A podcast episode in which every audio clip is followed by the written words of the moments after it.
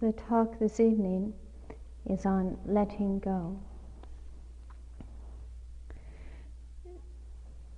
Having the insight and understanding, the spaciousness and equanimity to let go of things in our minds, in our lives, is a basic prerequisite to spiritual growth. In our exploration and inquiry into ourselves, into our lives, we are again and again confronted with the actuality that letting go is the quality, the capacity that brings freedom. We're equally confronted with the basic actuality that as long as we cling to things, as long as we grasp hold of things, as long as there's identification, then we also create for ourselves, in our minds, in our lives, limitation and restriction. And that the path of freedom is essentially an extraordinarily simple path. The path of med- meditation is not one that's particularly concerned with promoting very complicated philosophies nor with perfecting techniques, nor is it one which is particularly concerned with promoting belief systems, but rather it is one of clearly understanding the need to let go. It is one of learning how to cease to cling to things, how to cease to hold on to things. The path of inner freedom, which is what meditation is essentially concerned with, the inner freedom of the individual, is the path of renunciation. This is what meditation revolves around. It doesn't revolve around gaining experiences or going deeper or progressing. Meditation essentially is to reveal to us more and more deeply, more and more clearly, that clinging creates suffering. It's to reveal to us on a very intuitive level, a very deep level, that we cannot have clinging without pain. It's to understand that relationship between clinging and pain deeply enough, so deeply and so intuitively that there is letting go, there is renunciation without any effort, without any suppression, without any willpower involved.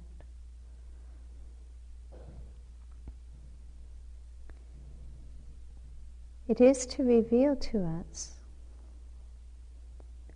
that freedom is essentially not accessible to us unless we are truly willing on every level to let go of everything that we grasp hold of, everything that we take a stand upon, everything that we identify with, everything that we base our self image upon.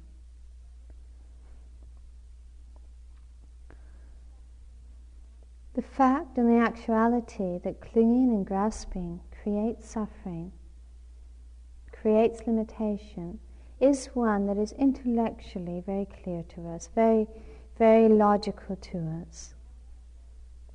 And yet, it is also very clear to us that if we are to be free from limitation, we need to know how to let go of our attachments. And yet, despite its obviousness, it is the actuality that is the most difficult to apply. This simple truth of the need to let go, the need to renounce, seems to be the one that in actuality is the one that is most difficult to live. Because despite its obviousness, despite its logicalness, we find ourselves continuing to cling, to grasp, to accumulate attachments, to accumulate identifications. And sometimes, at times in our life, we do see the relationship quite clearly between grasping and pain we do see that if we are to be at all free, often in times of severe stress we see this, that we need to let go of something. But then how often the mind does focus on a particular object, on a particular content of the mind, on a particular object in our lives, and says, Well, I must let go of this thing. So often we, we focus externally on trying to get rid or let go of a particular object or a state of mind or content of the mind. And we may succeed, only to find that the mind then simply accumulates another attachment, simply accumulates another area of grasping. Because it's not sufficient to focus on the contents, it's not sufficient to focus on the object. Rather, one really needs to go into and deeply explore this very tendency of mind to cling to things, to grasp hold of things. It's, it's the tendency, the, the process, the attitude of mind that needs to be understood. Because basically, there's only one force of grasping that seeks out different objects to tie itself to. And it's not in any way the object that needs to be resolved or modified or changed, but rather the tendency that needs to be understood. When we look at the conflicts, the problems, the anxiety in our lives, we very quickly see the effects of grasping. When we look at the effects of attachment, of possessiveness, we also very quickly see the way in which grasping limits us. The way in which every time we grasp hold of something, every time we tie ourselves to something, we create for ourselves another restriction, another area of bondage. We need to, when we look at our insecurities, our fears, our anxieties, we see the way in which we perpetuate limitation through grasping. We understand that we cannot have attachment without pain.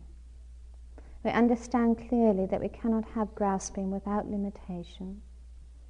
And if we are sincere, if we are actually dedicated to freedom, to being free inwardly, then we need to ask ourselves why it is so difficult to let go why it is so difficult for us to walk on the path of freedom.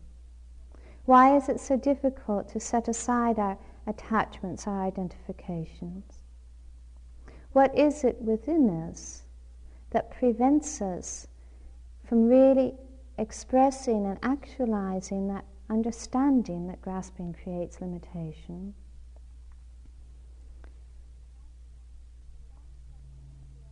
As long as that duality, that conflict between intellectually seeing the need to let go and the inability to apply it is not understood, then we will continue to live in a limited way, accumulating attachments, grasping hold of objects, grasping hold of mental states, and being tied to each and every thing that we grasp hold of. there is something within us that still seeks to gain something from attachment, that still seeks to gain something from grasping. There is something which within us which prevents us from living in accord with what we see to be true. And this is what needs to be understood. Not how to let go, not how to be free from grasping, our mind is so conditioned to seek for answers. Because there's no, there's no formula that exists that tells us how to let go of something. But we're so conditioned to see in that way. If we see a, a problem, we think, well, there must be a solution, there must be an answer, there must be a, a process or a formula that exists in some way that will bring about the end to that problem.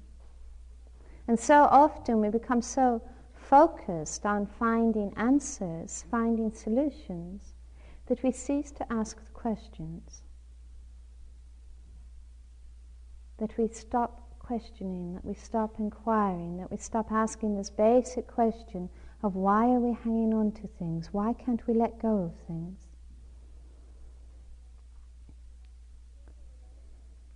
We see the relationship between attachment and pain we see the relationship between grasping and suffering. we also see that it continues. No doubt all of us would say that we wish for freedom in our lives, that we wish for the end of suffering. And yet it would seem on the surface that we do not wish for it deeply enough to let go of the causes of suffering, to let go of the source of pain. It seems that on some level we are willing to accept a certain amount of pain in our lives. It seems that on some level we're willing to accept a certain amount of anxiety, a certain amount of pressure, a certain amount of conflict.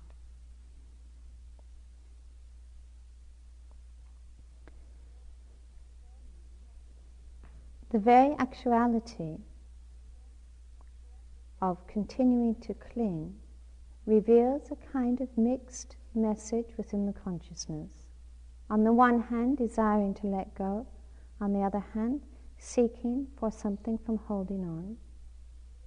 And yet, the willingness, the willingness to accept a degree of suffering or pain or conflict in our lives, is equally the willingness to accept suffering and pain, the continuation of it in the world. Because there's no way that we can separate the principles and qualities that operate in our consciousness from the principles and qualities that operate in the world to create suffering. It's not as if the, the hostility and the aggression and the, the conflict that exists in the world is some sort of separate entity from all of us. The world is only a combination of individual consciousness. The world is only an expression and a magnification of our own consciousness. There will continue to be that perpetuation of, of oppression, of exploitation, of suffering, of aggression in the world, as long as we find it continuing it within ourselves. There's a relationship between the inner and the outer that we can't deny. It seems to me that there are two basic principles which operate within us, which perpetuate grasping, which also perpetuate suffering. And they are the principles of fear and pleasure.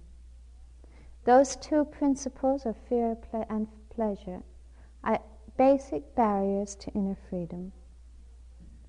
The operation, the influence of fear and ple- pleasure within us creates an enormous amount of pain in our lives and also prevents us from living a truly ethical, a truly caring and compassionate life. The influence of fear and pleasure within us creates an enormous amount of confusion and noise within the mind. We need to see in our own lives, in our own minds, the ways in which these two principles are related the ways in which they operate, the ways in which they influence us.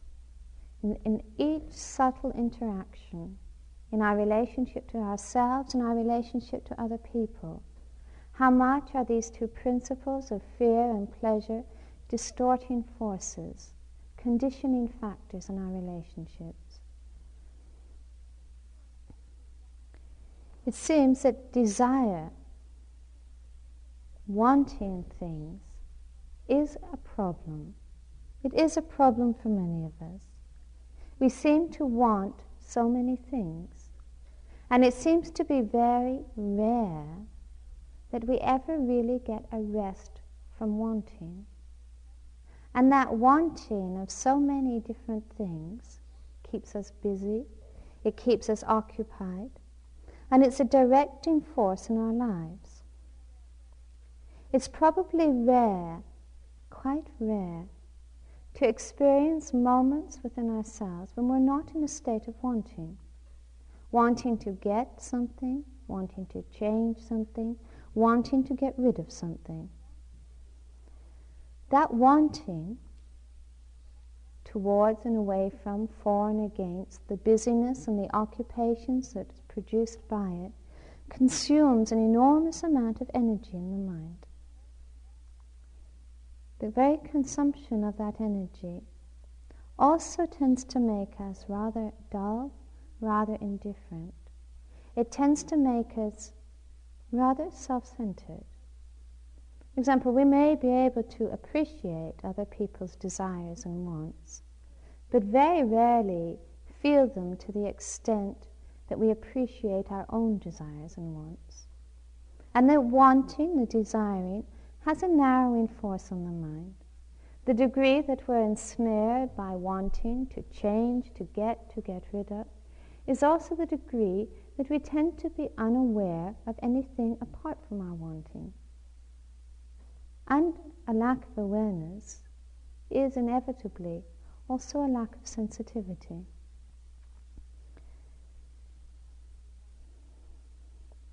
We want objects, we want things, we want prestige, we want success, we want to have a comfortable work, we want the continuation, the continuity of a number of things in our lives, particularly the things that reinforce and enhance us. We want the continuity of relationships that are flattering, of interactions that are flattering, of experiences that are enhancing. We say we also want the end of suffering, the end of pain, but so often we're so busy and occupied with getting everything else that there's not even the energy to even question what that means. There's also, besides the things that we want, there's also the things that we don't want, which change and vary from moment to moment. We don't want the mental states which are difficult. We don't want threat, we don't want hostility, we don't want our opinions, our lifestyles questioned. There's a variety of things that we want to get rid of. Remember, children go through a certain phase when they're very young, when they seem to be entirely occupied with wanting. And they often don't have an object, and one sees a sort of bare, naked force of desire operating, where the eyes and the ears are constantly roving of I want, I want, I want. And often it's just I want, and they just look for something to want. And as we become older, we often become more, much more subtle and much more sophisticated in our wants. But still, often that basic principle is operating. It's often not, I want this thing, or I want that new object, or that new toy, but rather, I want to, things to be just right. I want things to be just perfect. Something's a little bit out of line, a little bit out of order, so I must change and modify.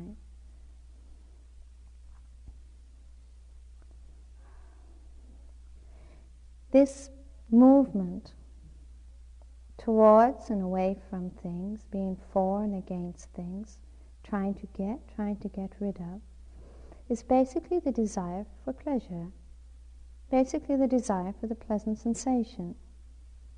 And as long as we are caught in that movement, we become ensnared in this pursuit of things, in this avoidance of things. We become ensnared in, in trying to get things, trying to get rid of things. And so there is always conflict, there's always tension. Whenever the mind is in a state of wanting, there is tension. There's something missing or there's something present that we don't want. There's always a, a, an effort, an action taking place in the mind to change, to modify, to alter. There's always tension. And desire is always related to sensation. In the very movement of desire for or against something, it's a movement towards or away from a particular kind of sensation. And the sensation invariably that we seek for is a pleasant sensation. It's obvious that we can't make ourselves stop wanting things. We can't, through willpower or through discipline or through effort, bring about an end to this movement of the mind. Rather, we must really ask ourselves why we become so fascinated with the pleasant sensation. What kind of emptiness within ourselves are we trying to fill up through gaining the pleasant sensation? What is it within ourselves that we feel to be lacking, that we try to cover up our awareness of it through contact with the pleasant sensation? There are moments in our lives when there's intense pain, intense conflict, intense suffering, that we become so aware of this relationship between grasping and pain. And often in those moments, and we really feel, well, I, I need to change, I need to somehow cut through this desire for it, this force, this wanting force. And yet, if we want to change because we don't like pain, to try and get rid of pain, it's just a reaction. And invariably we try and replace it with pleasure. And so the whole cycle begins again.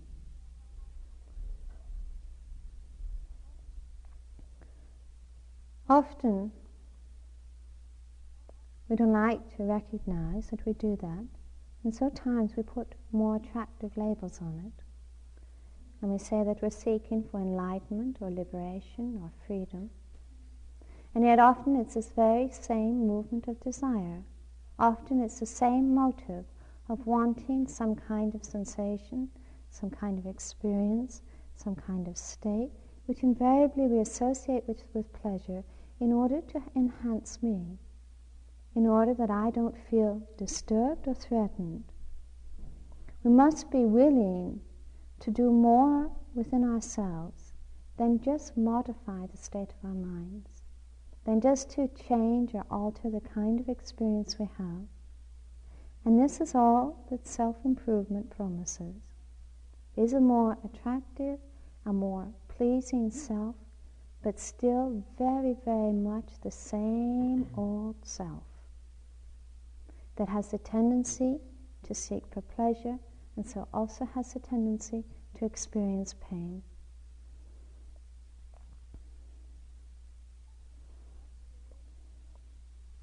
We must be willing to make and see and understand a kind of radical change within ourselves, a kind of radical change where we go beyond the field of pleasure and beyond the field of pain, which is essentially going beyond the center of self. It's seen through the insubstantiality, the transparency of notions of I, of self.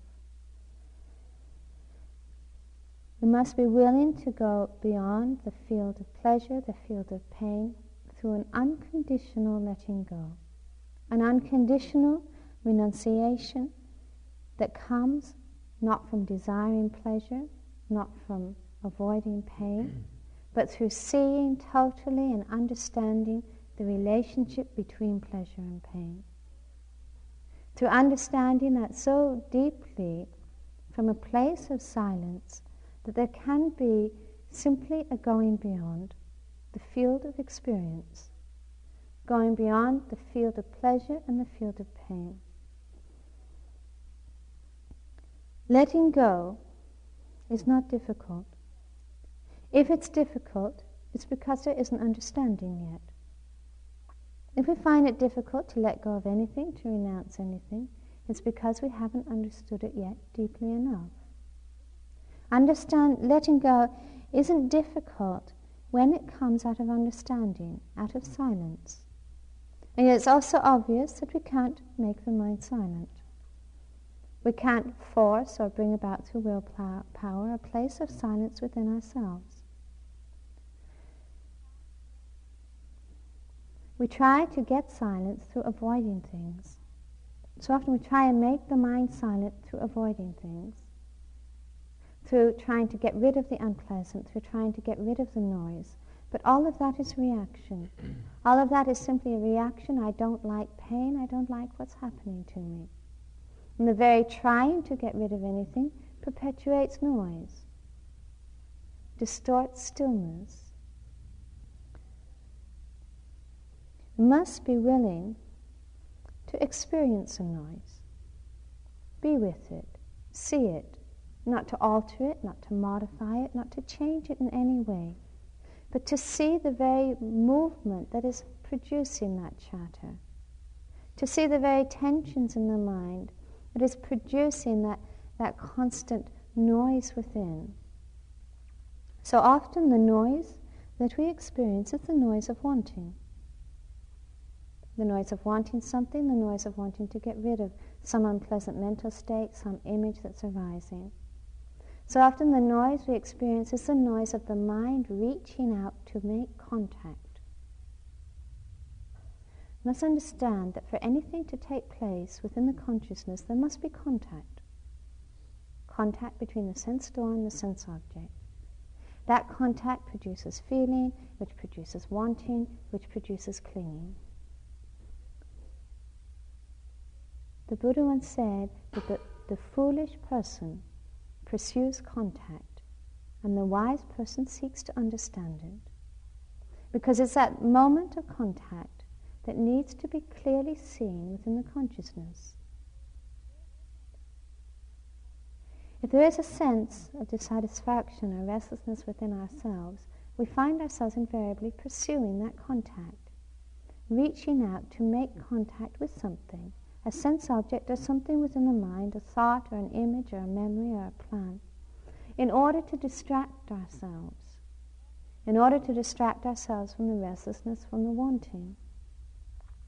And it's that point of contact which in meditation, which in a more subtle, deeper level of meditation, really needs to be clearly understood. Because it's at that point that the mischief of the mind really begins. That we really see the, the, the illusions being built, the, the deceptions being created. That we, there's that point of contact that our, our belief systems begin, our, our attachments, our graspings begin. And it's very important to be able to see that.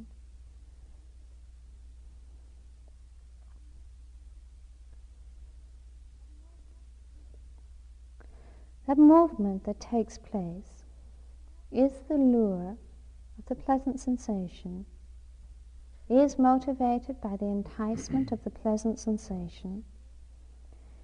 We often pursue the pleasant sensation because we equate often in our minds the pleasant sensation as being the same as peace.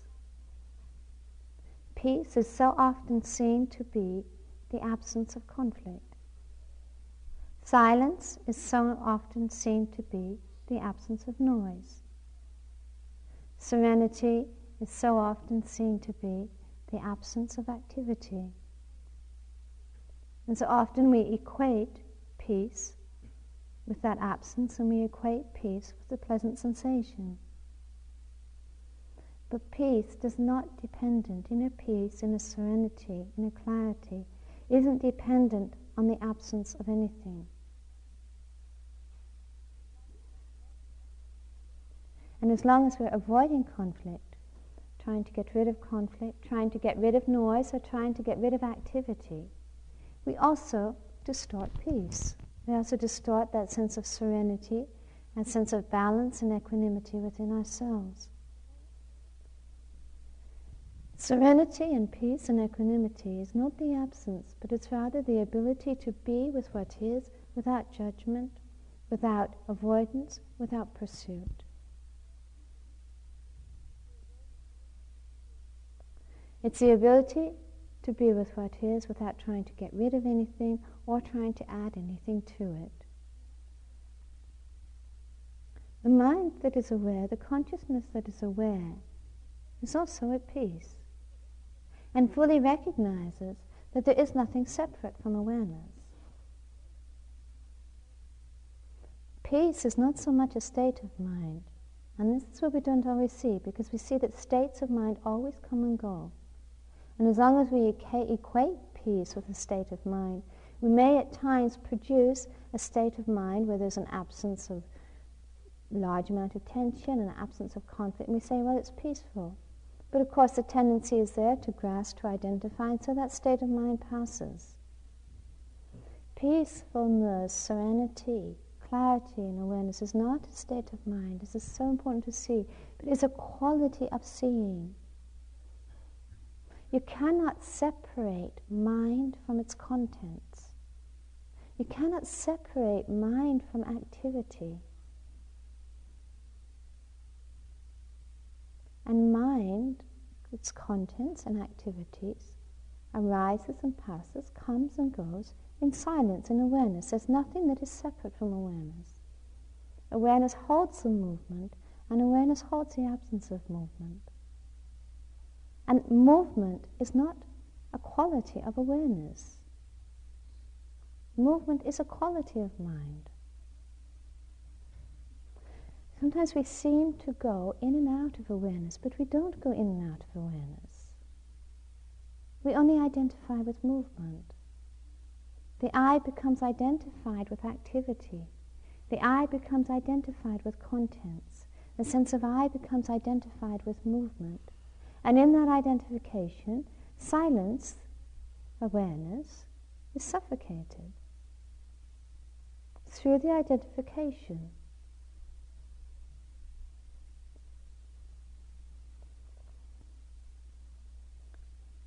Awareness doesn't have that quality of movement. Because where there is movement, there is always motive, there is always choice, whether it's valid and intentional, the choice of attention, or whether it is one of being grabbed hold of by things. And awareness is only seeing the presence and absence, the contents and the lack of contents.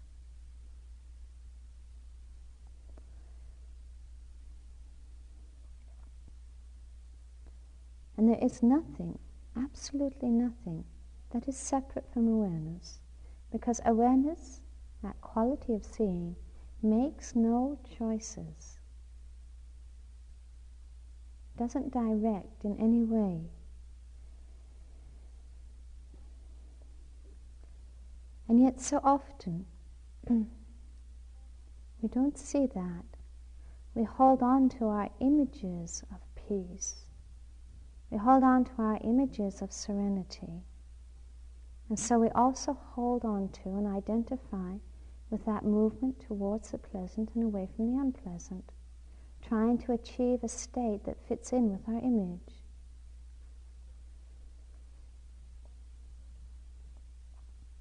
As long as we do that, we try as much as possible to create a comfortable world for ourselves, a pleasant world, we try and create a comfortable world with as much as possible reinforcement, enhancement, flattery, continuity. We try to create a comfortable world by trying to get rid of anything that threatens and questions.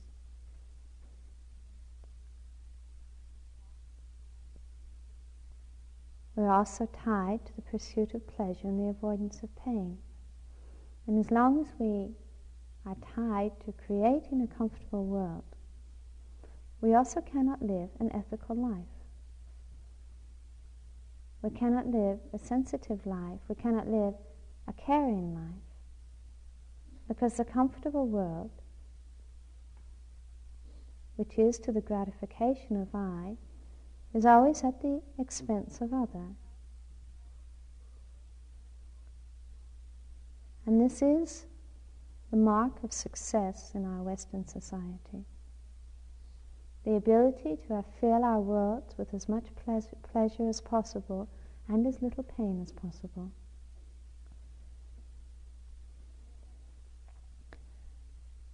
And yet, no, much, no matter how much we endeavor to create that comfortable world, there will still be conflict.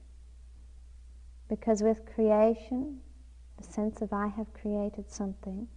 There's always grasping, there's always identification, there's also always defensiveness and the need to protect. And we must surely see that aggression is related to pleasure. So often we try to create that comfortable world for ourselves by accumulating things, accumulating attachments, accumulating objects. And we accumulate things because they seem to have the power to protect us from pain. We accumulate attachments and possessiveness because it seems to have the power to ward off insecurity, to ward off loneliness, to ward off fear. And yet, in the very accumulation, that sense of comfort, that sense of security and absence of fear, can only exist as long as our accumulations and our identifications aren't threatened. And so fear is always a companion attachment. Because the very nature of change, the very nature of the world, is to always threaten our accumulations, is to always threaten our attachments. So the more that we try to cling and preserve and maintain things, is the more defensive and the more threatened we feel. Through accumulation and attachment and identification, we try and preserve things. We have a relationship. It feels loving, it feels good. We want to preserve it. As soon as we try and preserve it, we destroy it. Because as soon as we try and preserve it, it's no longer the loving which is important, it's the state, it's the object, it's the continuity which then becomes important. And so often then, the very loving that we try to preserve is destroyed.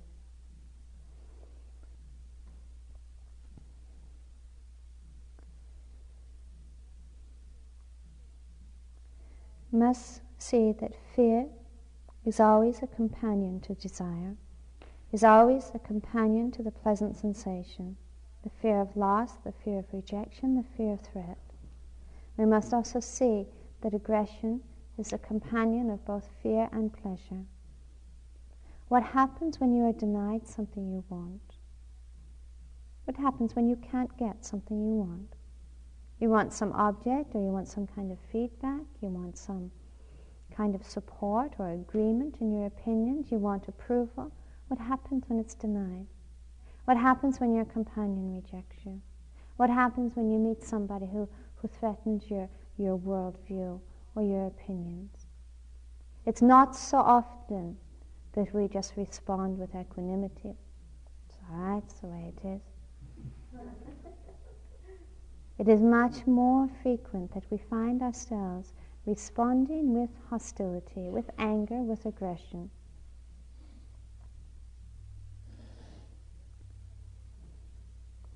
Jealousy, oppression, resentment are surely all forms of aggression that arise when we are denied our access to the pleasant sensation. Forms of aggression that are not just directed outwardly, but forms of aggression that are also directed inwardly. We must say we, we have attachment to particular images of ourselves. We have attachment to progress. We have grasping hold of pleasant mental states. How do we treat ourselves when they are threatened, when they are questioned? So often then that hostility is directed inwardly in the form of self-judgment, in the form of self-doubt, in the form of rejection. The principles that operate are directed inwardly towards ourselves, are directed outwardly towards other people.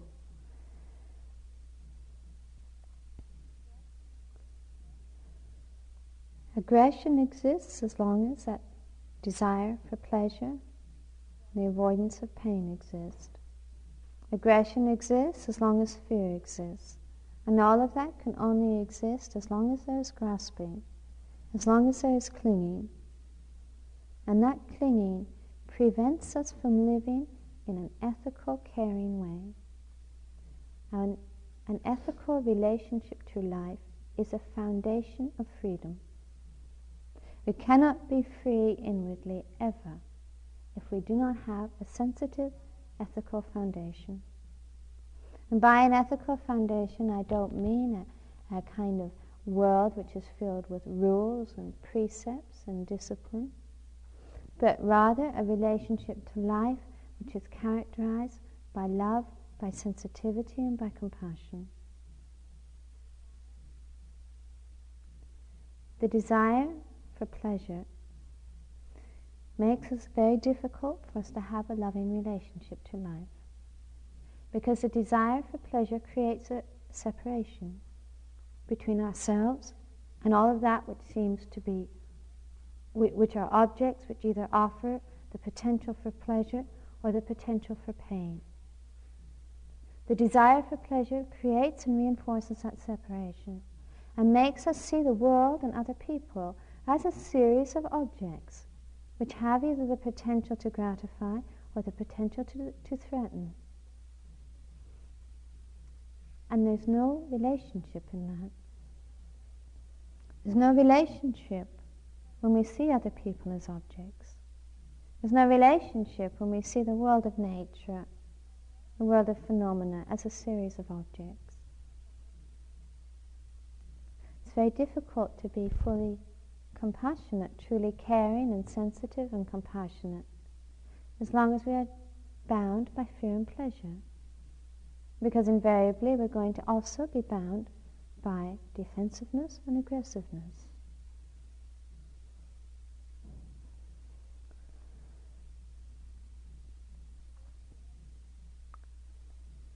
A true relationship to life begins when there is one basic dedication in our worlds, which is a dedication to the end of suffering. Not my suffering, not your suffering, but recognizing that in this world of a variety of different appearances and presentations of other people, there is basically only oneself appearing in many different forms. And suffering is just suffering. Conflict is just conflict. And a true relationship to life begins when there's a dedication to seeing the end of suffering, which is truly going beyond the field of pleasure and the field of pain, through understanding, through insight, through seeing the nature of grasping, through seeing the nature of identification, through seeing the nature of clinging, is when a relationship begins. And going beyond the field of pleasure and the field of pain doesn't in any way mean an, an arid, barren, dry existence. And this is so often some form of justification nonsense I've heard. So I mustn't get too detached, I won't be able to feel anything. I must surely say that true appreciation begins, true appreciation of another person, of ourselves, of the world we live in, begins when we're not tied to pleasure and pain. A true appreciation and sensitivity of each moment, of seeing the totality of each person, seeing the totality of each contact, begins when we're not bound by clinging. A true appreciation of ourselves, our potential and our vision of ourselves, begins when we're not restricted by grasping. Because appreciation does mean love, does mean care, does mean sensitivity, does mean compassion, does mean that we don't live in a world of objects, does mean that we don't live in a world of separation. But true appreciation begins when we, we recognize, intuitively understand a kind of oneness, a sense and quality of oneness in life despite its apparent differences, despite its apparent different presentations and appearances. When there's that appreciation, there's taking nothing for granted. And there is in that a true response of love, a true response of care, a true response of compassion that can be there when we are really willing to go into the questions of why we cling, why we grasp, why we take hold of things. Not as a reaction, not to try and get rid of pain, not to try and avoid anything or to pursue anything, but simply to explore the questions. And meditation is that exploration.